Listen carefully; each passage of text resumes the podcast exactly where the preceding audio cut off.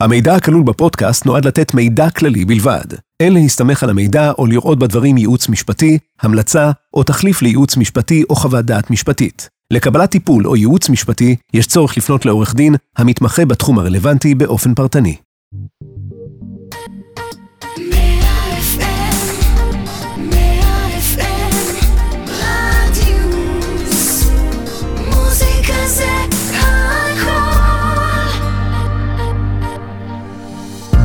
בייטל המאירי, פודקאסט על דיני משפחה, נכסים והרוקנרול שביניהם.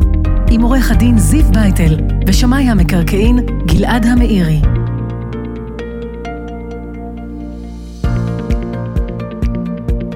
שלום לכל המאזינים, אנחנו בפרק נוסף של בייטל המאירי, פודקאסט על דיני משפחה, נכסים וכל מה שביניהם, כאן ברדיוס 100 FM. אני עורך דין זיו בייטל, מומחה לדיני משפחה וירושה. אני גלעד המאירי, כלכלן, משפטן ושמאי מקרקעין.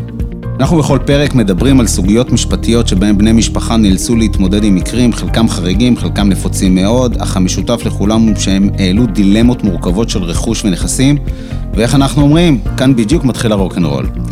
אז בפרק הזה נדבר על נושא מאוד מעניין של ירושות אה, בנחלות. ונושא מאוד מעניין ומורכב, ולפני שנתחיל עם המקרה הראשון שלנו, אנחנו נזכיר לכם שאתם יכולים להאזין לנו במגוון הפלטפורמות, באפליקציה, באתר, בספוטיפיי, באפל פודקאסט ובגוגל פודקאסט של רדיוס 100 FM. טוב, גלעד, מה שלומך? סבבה, בוא כן. נתחיל. בוא נדבר היום על, על, על ירושה בנחלות, בוא נדבר קודם כל מה זה נחלה. כשאנחנו מדברים על נחלה, אנחנו מדברים על uh, משק חקלאי, משק עזר, כל מיני דברים כאלה, שהם uh, uh, מוחכרים על ידי רשות מקרקעי ישראל, אם זה בחוזה ישיר, או יש חוזים יותר מורכבים, חוזים uh, uh, uh, uh, uh, uh, יחד עם הסוכנות. שהם אה, אה, מוחכרים לבן אדם כדי שיגור וכדי שיעבד את הקרקע. הסכמי משבצת כאלה. כן, כן. זה, זה במושבים, בכל המקומות האלה.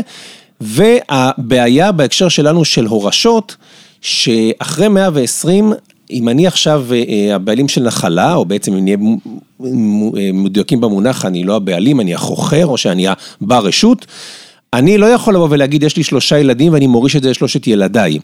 רשות מקרקעי ישראל בעצם באה ואומרת, אני רוצה יורש אחד, אתה תגיד לי מי ממשיך דרכך, מי יורש את הנחלה, מי ימשיך לעבד את הקרקע, מי מבחינתי יהיה הגורם שאני נותנת לו את הקרקע הזאת ושהוא ממשיך לפעול בשטח הזה.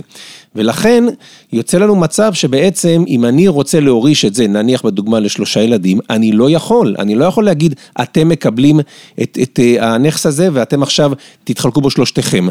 אני יכול לעשות את זה, אבל רשות מקרקעי ישראל, שהיא הגורם שבעצם נותן את הנכס, והוא הגורם שהוא הבעלים של הנכס, יגיד, לא, אני לא מוכן, אני לא ארשום את שלושתם, תן לי אחד, ותן לי את זה עכשיו, בחיים, תגיד לי מי זה יהיה, לפני שאתה הולך לעולמך.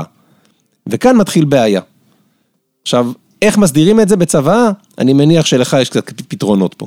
אז אתה יודע, אה, אה, אתה באמת מדבר על איזשהו אה, מנגנון מאוד ייחודי של הסדרה בחיים, של איזה צנטר מתוך בני המשפחה, אני מניח שבדרך כלל גם הבנים הממשיכים זה הם אלה שנשארו דה פקטו במשק וניהלו והיו עם הפרות והסוסים. אגב, אגב, שים לב, אני אולי לא הדגשתי קודם, כשאנחנו עושים את העברה בחיים, זה קצת מתקשר לפרק שלנו על מתנות.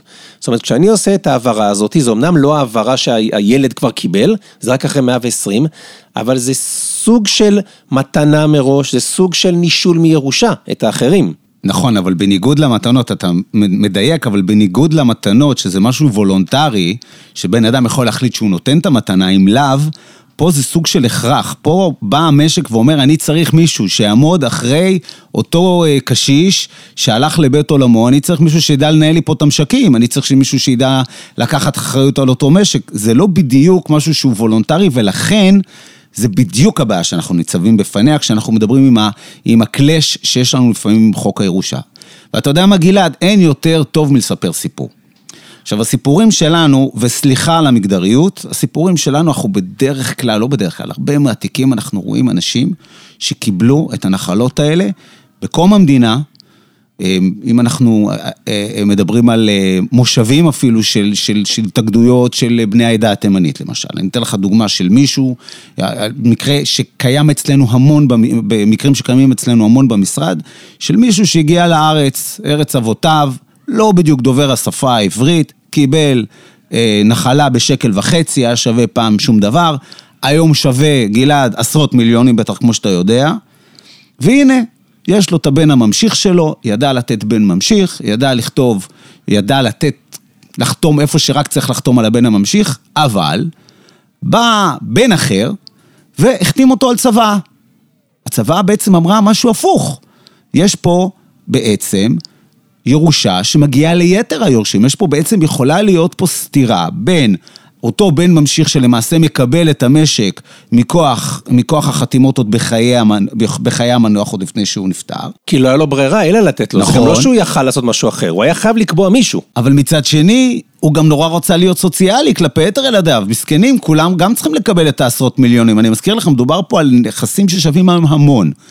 ובהתנגדויות האלה, ובעצם התהליך הזה של התנגדויות, בין אם זה לבן ממשיך או בין אם זה צוות, פה אנחנו נתקלים בסכסוך עקוב מדם, שהוא לפעמים שנים רבות בבית משפט. ממש ככה. זאת אומרת, למעשה, אם, אם נחדד, יש לנו כאן אה, סתירה בין דיני הקניין, הבסיס של נדל"ן, לבין דיני הורשה. או הייתי אומר, לבין איזשהו מסמך אובליגטורי, אולי איזשהו חוזה. אתה אומר, מצד אחד, באה לי המדינה, באה רשות מקרקעי ישראל, בא לי הגורם הקנייני ובא ואומר בחוזה בינו לבין הבעל הנחלה, בא ואומר, זה של הבן הזה, ולא של אף אחד אחר, ובו אני מכיר. אני, המדינה, הבעל הקניין. ומצד שני, אותה מדינה, שחוקקה את החוקים, אומרת לי, אתה יכול להוריש מה שאתה רוצה למי שאתה רוצה, ואני קבעתי שאני מוריש את הנחלה הזאת לכל ילדיי, ולא רק לאחד.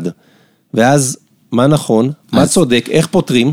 או, אז עכשיו, אז, אז בוא נעשה רגע איזושהי אה, אה, פרפרזה בין שני האלמנטים האלה. אז קודם כל, אם אנחנו דיברנו גם ב, ב, באחד מהתוכניות הקודמות שלנו, דיברנו על נושא של התנגדויות לצבא, אם אתה זוכר גלעד, אז בעצם יש לך דרך אה, מושתתת לבוא ולהתנגד לצוואה שנערכה בלי שאותו מוריש בדיוק התכוון לזה, כן הוריש רק למישהו ונשאל את היתר, ואז אני יכול לגשת לבית משפט ולהגיד, רגע, הצוואה הזאת היא לא אותנטית, היא הייתה בכלל בהשפעה בלתי הוגנת, הלחיצו את אותו מסכן, הוא בכלל לא ידע על מה הוא חותם, הוא בכלל לא היה בכשרות משפטית, אותו מקרה שהיה אצלנו בכלל לא ידע לקרוא ולכתוב, הוא לא ידע על מה הוא חותם.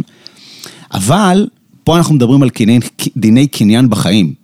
פה אין כל כך את המינוח הזה של השפעה בלתי הוגנת. פה בן אדם בא וחתם לכאורה, אצל הרשות, אצל אה, המשק, חתם אצל מי שרק צריך, שהוא מעביר לבן ממשיך, בלי שהוא למעשה הבין את המשמעויות הקנייניות, או את ה... זה שהוא בעצם מנשל את יתר ילדיו, מעצם העניין. הוא ידע, למד להבין שהוא חייב לעשות את העניין הזה, הוא הובל על ידי אותו הבן יקיר לי, לחתום לו על בן ממשיך, מבלי שהוא יודע שכל העשרות מיליונים האלה פתאום מתנקזים למישהו אחד. אבל אני, אני רוצה רגע לשאול ולחדד, זה לא התנגדות לצוואה, זאת אומרת להפך, יש צוואה שאותו מוריש אמר, אני עכשיו מוריש את זה לנניח שלושת ילדיי.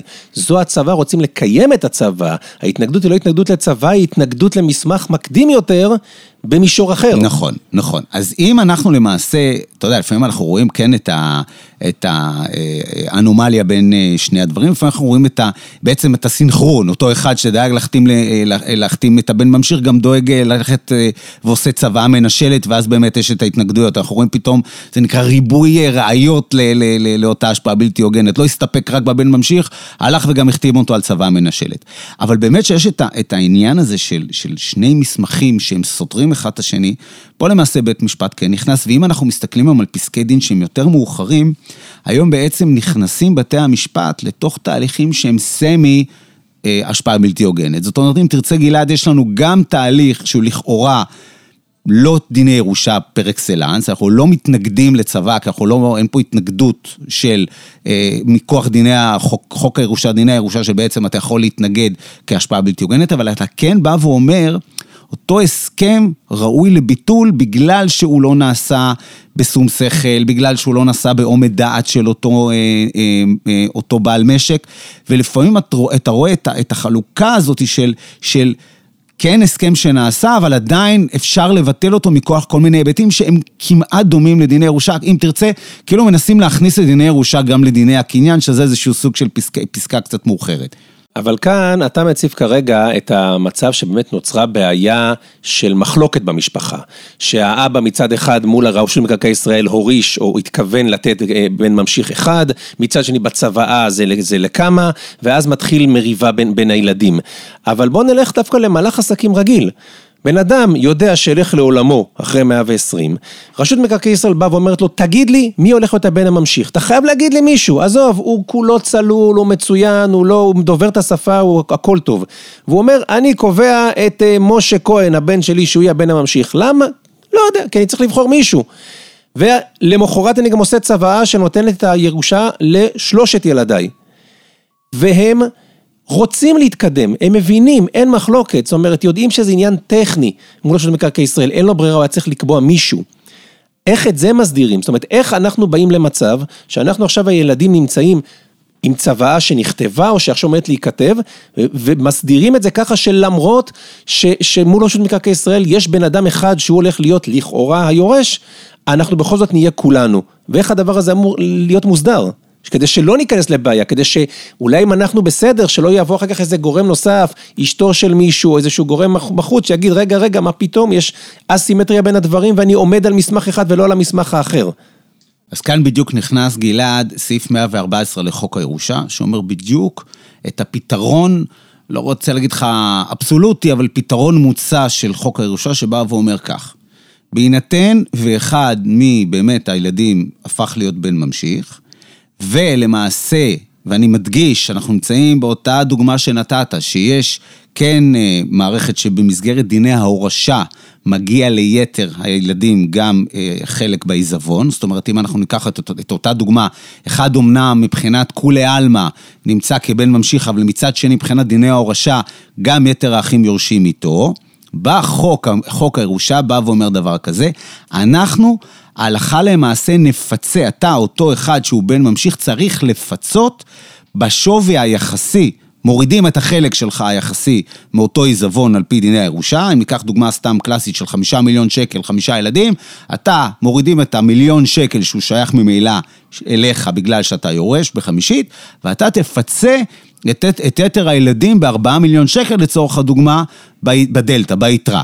פה בעצם חוק הירושה ניסה להיות איזשהו סוציאל, סוציאליסט, שבא ואומר, אני, אני בעצם דואג לאיזשהו מנגנון פיצוי, שזה המון בעיות בבתי משפט, איך אפשר ומי, ואם כן עומד ולא עומד, כי עדיין, כמו שאנחנו אמרנו, בן ממשיך, זה בן ממשיך בלי קשר ובלי התניות, אבל זה איזשהו סוג של פתרון מוצע, שאגב, מפרנס את עורכי הדין וממלא את אה, מסדרונות בתי המשפט בתיקים הרבה. אז למעשה אתה אומר, החוק כן קובע לנו איזשהו מנגנון פיצוי, שבעצם יוצרים איזשהו איזון בין הדברים. אני רוצה כאן לחדד לך, למאזינים, איזושהי נקודה מסוימת. אתה הבאת דוגמה, בוא ניקח רגע דוגמה יותר פשוטה, שאני קיבלתי אה, אה, כבן ממשיך אה, משק ששווה, רק לצורך הדיון הנוח, ששווה שלושה מיליון שקלים.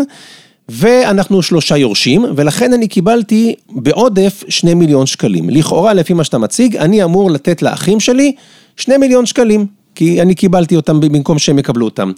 הנקודה היא שאני לא באמת קיבלתי שלושה מיליון שקלים, אני קיבלתי נחלה. הנחלה הזאתי, המחיר שאני אקבל עליה בשוק כי אני מחר אמכור אותו, הוא באמת שלושה מיליון שקלים, נניח. אבל זה לא מה שיהיה לי בכיס, אני אחר כך עוד אצטרך לשלם אה, תשלומים למינהל, לרשות מקרקעי ישראל, מס שבח, אולי גם היטל השבחה, בסוף יישאר לי אולי נטו מיליון וחצי משלושה מיליון. אז אני לא אמור לפצות אותם על השווי ברוטו, אלא על השווי נטו, נכון? בדיוק, ו... תראה, מה זה, אתה יודע, כל העניין הזה של בדיוק זה נורא, זה בדיוק המערכת שהיא לא מדויקת. כי כשאני בא לבית משפט, אפשר להתייחס על זה בצורה כזאת שהיא על פניו מהודקת, ואנחנו מפצים אותם ושווי אה, יחס נטו ברוטו. נכון שכדי לעגן את זה בצורה מסודרת, אתה צריך להביא חוות דעת אה, אה, של שמיים, שידע בדיוק לתת לי את המספרים האמיתיים. אבל בוא נניח שהתגברנו על אותם מספרים, בוא נניח שאנחנו יודעים מה יחס ברוטו נטו, לדעתי זה חוק המספרים הקטנים. אתה יודע איפה המספרים הגדולים לטעמי?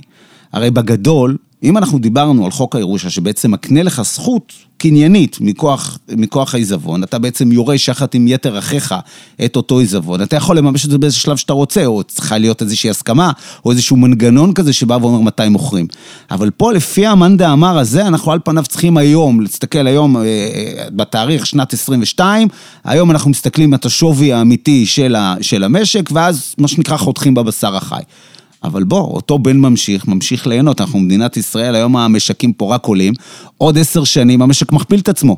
עכשיו, אני כיורש אחר, קיבלתי רק מה שנקרא אה, כמה שקלים אה, בודדים ביחס למה שיכול להיות, ופה באמת הבעיה עד כמה, עד כמה בית משפט יכול להגיע לפיצוי הנכון, אמיתי, גם בראי משך הזמן, כי סך הכל כן, נתנו, תעדפנו פה את אחד על פני כולם, הוא זה שצריך לפצות את כולם, הוא זה שצריך לתת את הכסף. עזוב את זה שיש לפעמים בעיה, מאיפה הכסף? הרי על פניו, לך עכשיו תמצא 4 מיליון שקל, וזו הדוגמה עוד הקלה, אני לא מכיר הרבה נחלות של 4-5 מיליון שקל, יש הרבה יותר.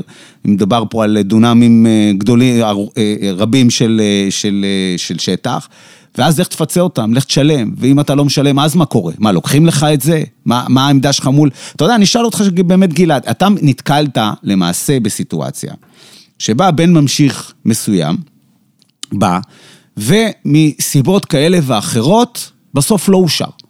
יש בן ממשיך, החתים, ניסה לפחות להחתים את כל מה שהוא רק צריך להחתים, זה נמצא באיזשהו מקום, אני לא יודע, ספק נגמר ברישום, ספק לא נגמר ברישום, ואז הוא אומר, רגע, רגע, רגע, לא בטוח שאתה בן ממשיך. עם, עם, עם מצב כזה? יש מצב כזה? תראה, אני, אני לא, אני דווקא לא נתקלתי בזה עד היום, יכול להיות שמצבים, אבל אני רוצה רגע להמשיך את, את הדיון על הנקודה שאתה בא ואומר, שיכול להיות שהנושא המיסוי זה הכסף הקטן. ואני, אתה, אתה צודק במשהו מסוים, ואני חושב שיש כאן דברים מסוימים להסתכל עליהם בצורת עתיד וחלק בצורת הווה. אנחנו מדברים על הורשה של אה, נחלה. אני חושב שלבוא ולהגיד שאנחנו לא יודעים אה, אה, מה העתיד יהיה וכמה הערכים יעלו וכמה השוק יעלה, זה אפשר להגיד על כל נכס שמורישים לפי זה ועל כל חלוקת עיזבון שעושים, אז אין סוף לדבר. אבל כן יש בנחלות איזה כמה דברים ספציפיים שעושים הבדל.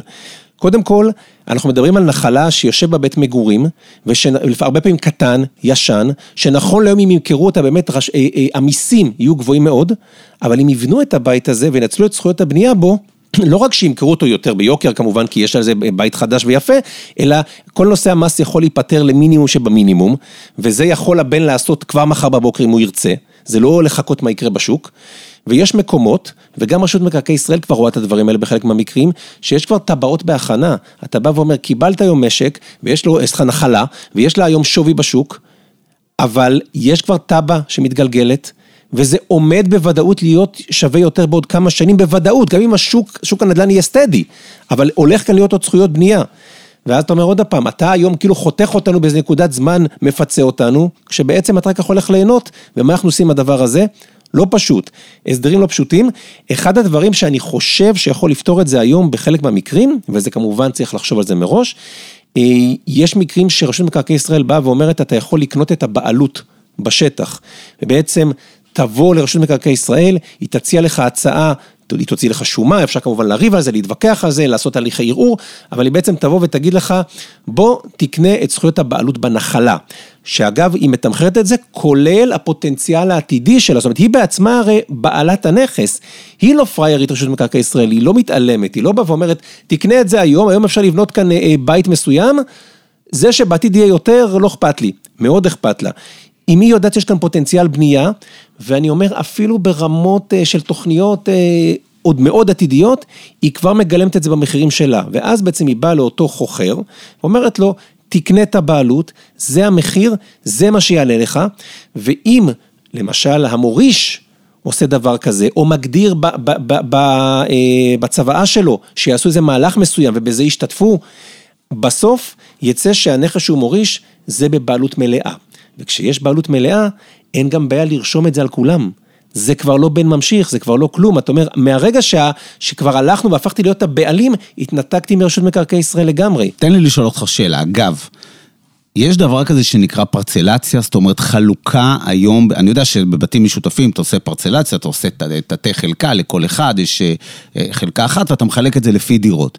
יש גם חשיבה על פרצלציה גם בנושא של מושבים? יש, יש בהחלט, ויש היום מגמה כזאתי, אפשר לפצל חצי דונם ויש טבעות שרצות, זה לא אוטומטית באים ואומרים בוא אני אגיש לך תוכנית ונפצל, זה הליכים של תכנון, זה הליכים שצריך לאשר טבעות, טבע על כל המושב או שהיא טבע נקודתית לפעמים, אבל עושים את זה ואני אומר כקריאה לכל המאזינים ומאזינות ומי שיש לו נחלות או שקשור לדברים האלה, אנחנו היום רואים שמשפחות שמחזיקות בנחלה, וכמו שאמרת, נחלות שוות הרבה מאוד כסף, יכולות להגיע גם באמת אפילו לעשרות מיליוני שקלים, ויש להם הרבה בני משפחה, אתה בא ואומר, עזבו אתכם רגע אפילו מההורשה, עוד קודם אתם מחזיקים משהו ששווה המון כסף, והוא כאילו לא מניב כלום. יכול להיות שהם יכולים כבר היום לחלק אותו, היום כבר לקחת חתיכות, היום להתחיל לפצל אותו, ואז אתם תוכלו להוריש בקלות, אתם תוכלו לתת אולי אפילו מתנות בחיים, נושא של בן ממשיך יורד מהפרק, כל הדברים האלה, זה דברים שאפשר לעשות אותם. צריך לבדוק טוב טוב, צריך לבדוק את זה גם מבחינה כלכלית, גם מבחינה משפטית, הרבה מול המינהל לבדוק את הדברים, אני אומר מינהל זה הסלנג, זה כמובן מול רשות מקרקעי ישראל, ואפשר להסדיר את המצב הקנייני והתכנוני בנחלות הרבה קודם, לפני ההורשה, וגם אחרי יש פתרונות. אתה יודע, גלעד, שאנחנו נתקלים, לפעמים, ה... זה, זה אומנם לא יפה להגיד, אבל אנחנו נתקלים בסיטואציות שבה למעשה בן אדם מחזיק בידיעה שהוא לכאורה בן ממשיך, או שהוא באמת בן ממשיך. ואז בא מינהל מקרקעי ישראל, אתה בטח מכיר את זה לא מעט, שבא ואומר, רגע, רגע, רגע, אנחנו, אתה יודע, גרים במדינת ישראל, אנחנו בתוך עמנו יושבים. אני לא מכיר הרבה משקים שבהם בן אדם מנהל את המשק שלו, ומה שנקרא, אותו בית מסכן שהוא קנה בשנות החמישים נשאר על במתכונתו, ואז הוא פתאום מרחיב מרפסת, שם פרגולה, שלא לדבר על קרוונים, אני כבר ראיתי מקרה שבה בן אדם הכניס, עשה מזה מסחר שלם, גם ניהלנו את זה, תיק שלם על הסיפור הזה, הכניס קרוונים, עושה משם מסחרה של, של יבוא של כל מיני מוצרים.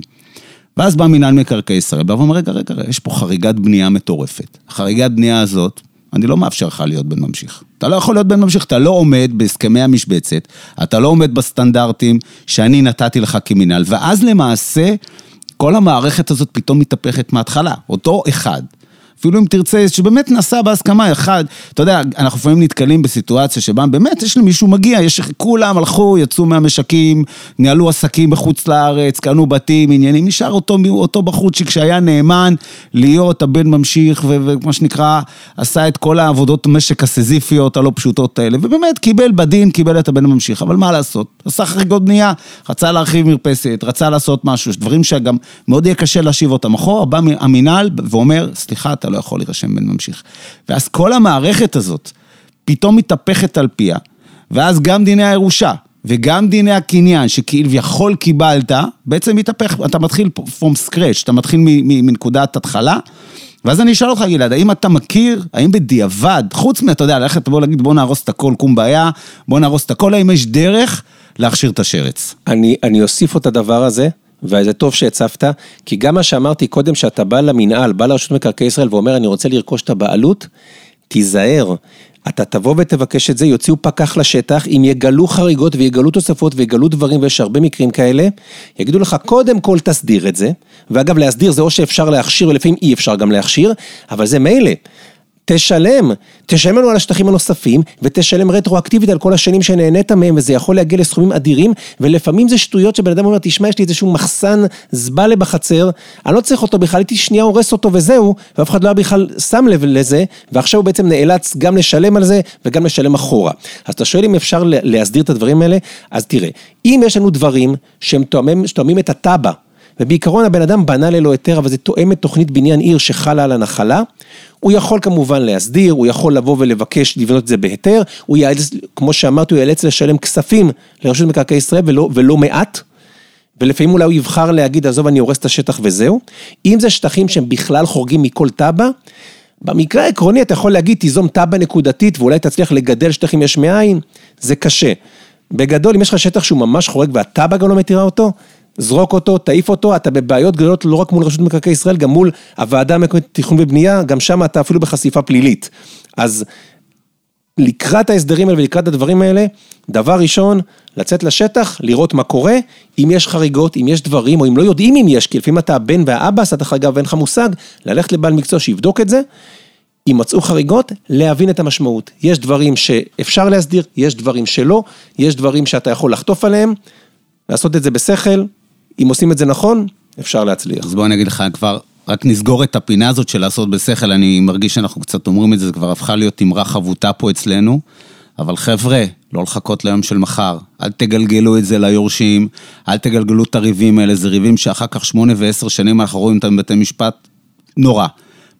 תסדירו את הכל בחיים, תעשו את כל המערכת של העיזבון, כמה שווה כל דבר, כמו שדיברנו בעבר, שלא להשאיר אחר כך דברים ליד המקרה, וההוא לא מתאים לו וזה לא מתאים לו. חבר'ה, אתם תחסכו ממכם ובני משפחותיכם האהובים עליכם מכל, אחר כך הרבה הרבה הרבה סכסוכים עקובים מדם. וברוך השם, שגם לנו יש לנו מספיק עבודה, אפשר גם, אפשר גם, אפשר גם להסדיר את הדברים גם בצורה כזאת שאנחנו נוכל טיפה אה, אה, לנוח. טוב, אז אנחנו את הפרק הזה סיימנו. אה, עד לכאן, אה, תודה רבה שהייתם איתנו. אה, יש לנו עוד הרבה מזה, תחפשו בייטל המאירי במגוון הפלטפורמות של רדיוס 100 FM, באפליקציה, באתר, בספוטיפיי, באפל פודקאסט, בגוגל פודקאסט, ותמצאו שם פרקים נוספים. אנחנו מעדכנים גם בפייסבוק ובאינסטגרם של רדיוס 100 FM כשעולה פרק חדש. תודה לצוות שלנו כאן באולפן. תודה בייטל. תודה מאירי. ואנחנו נשתמע בפרק הבא.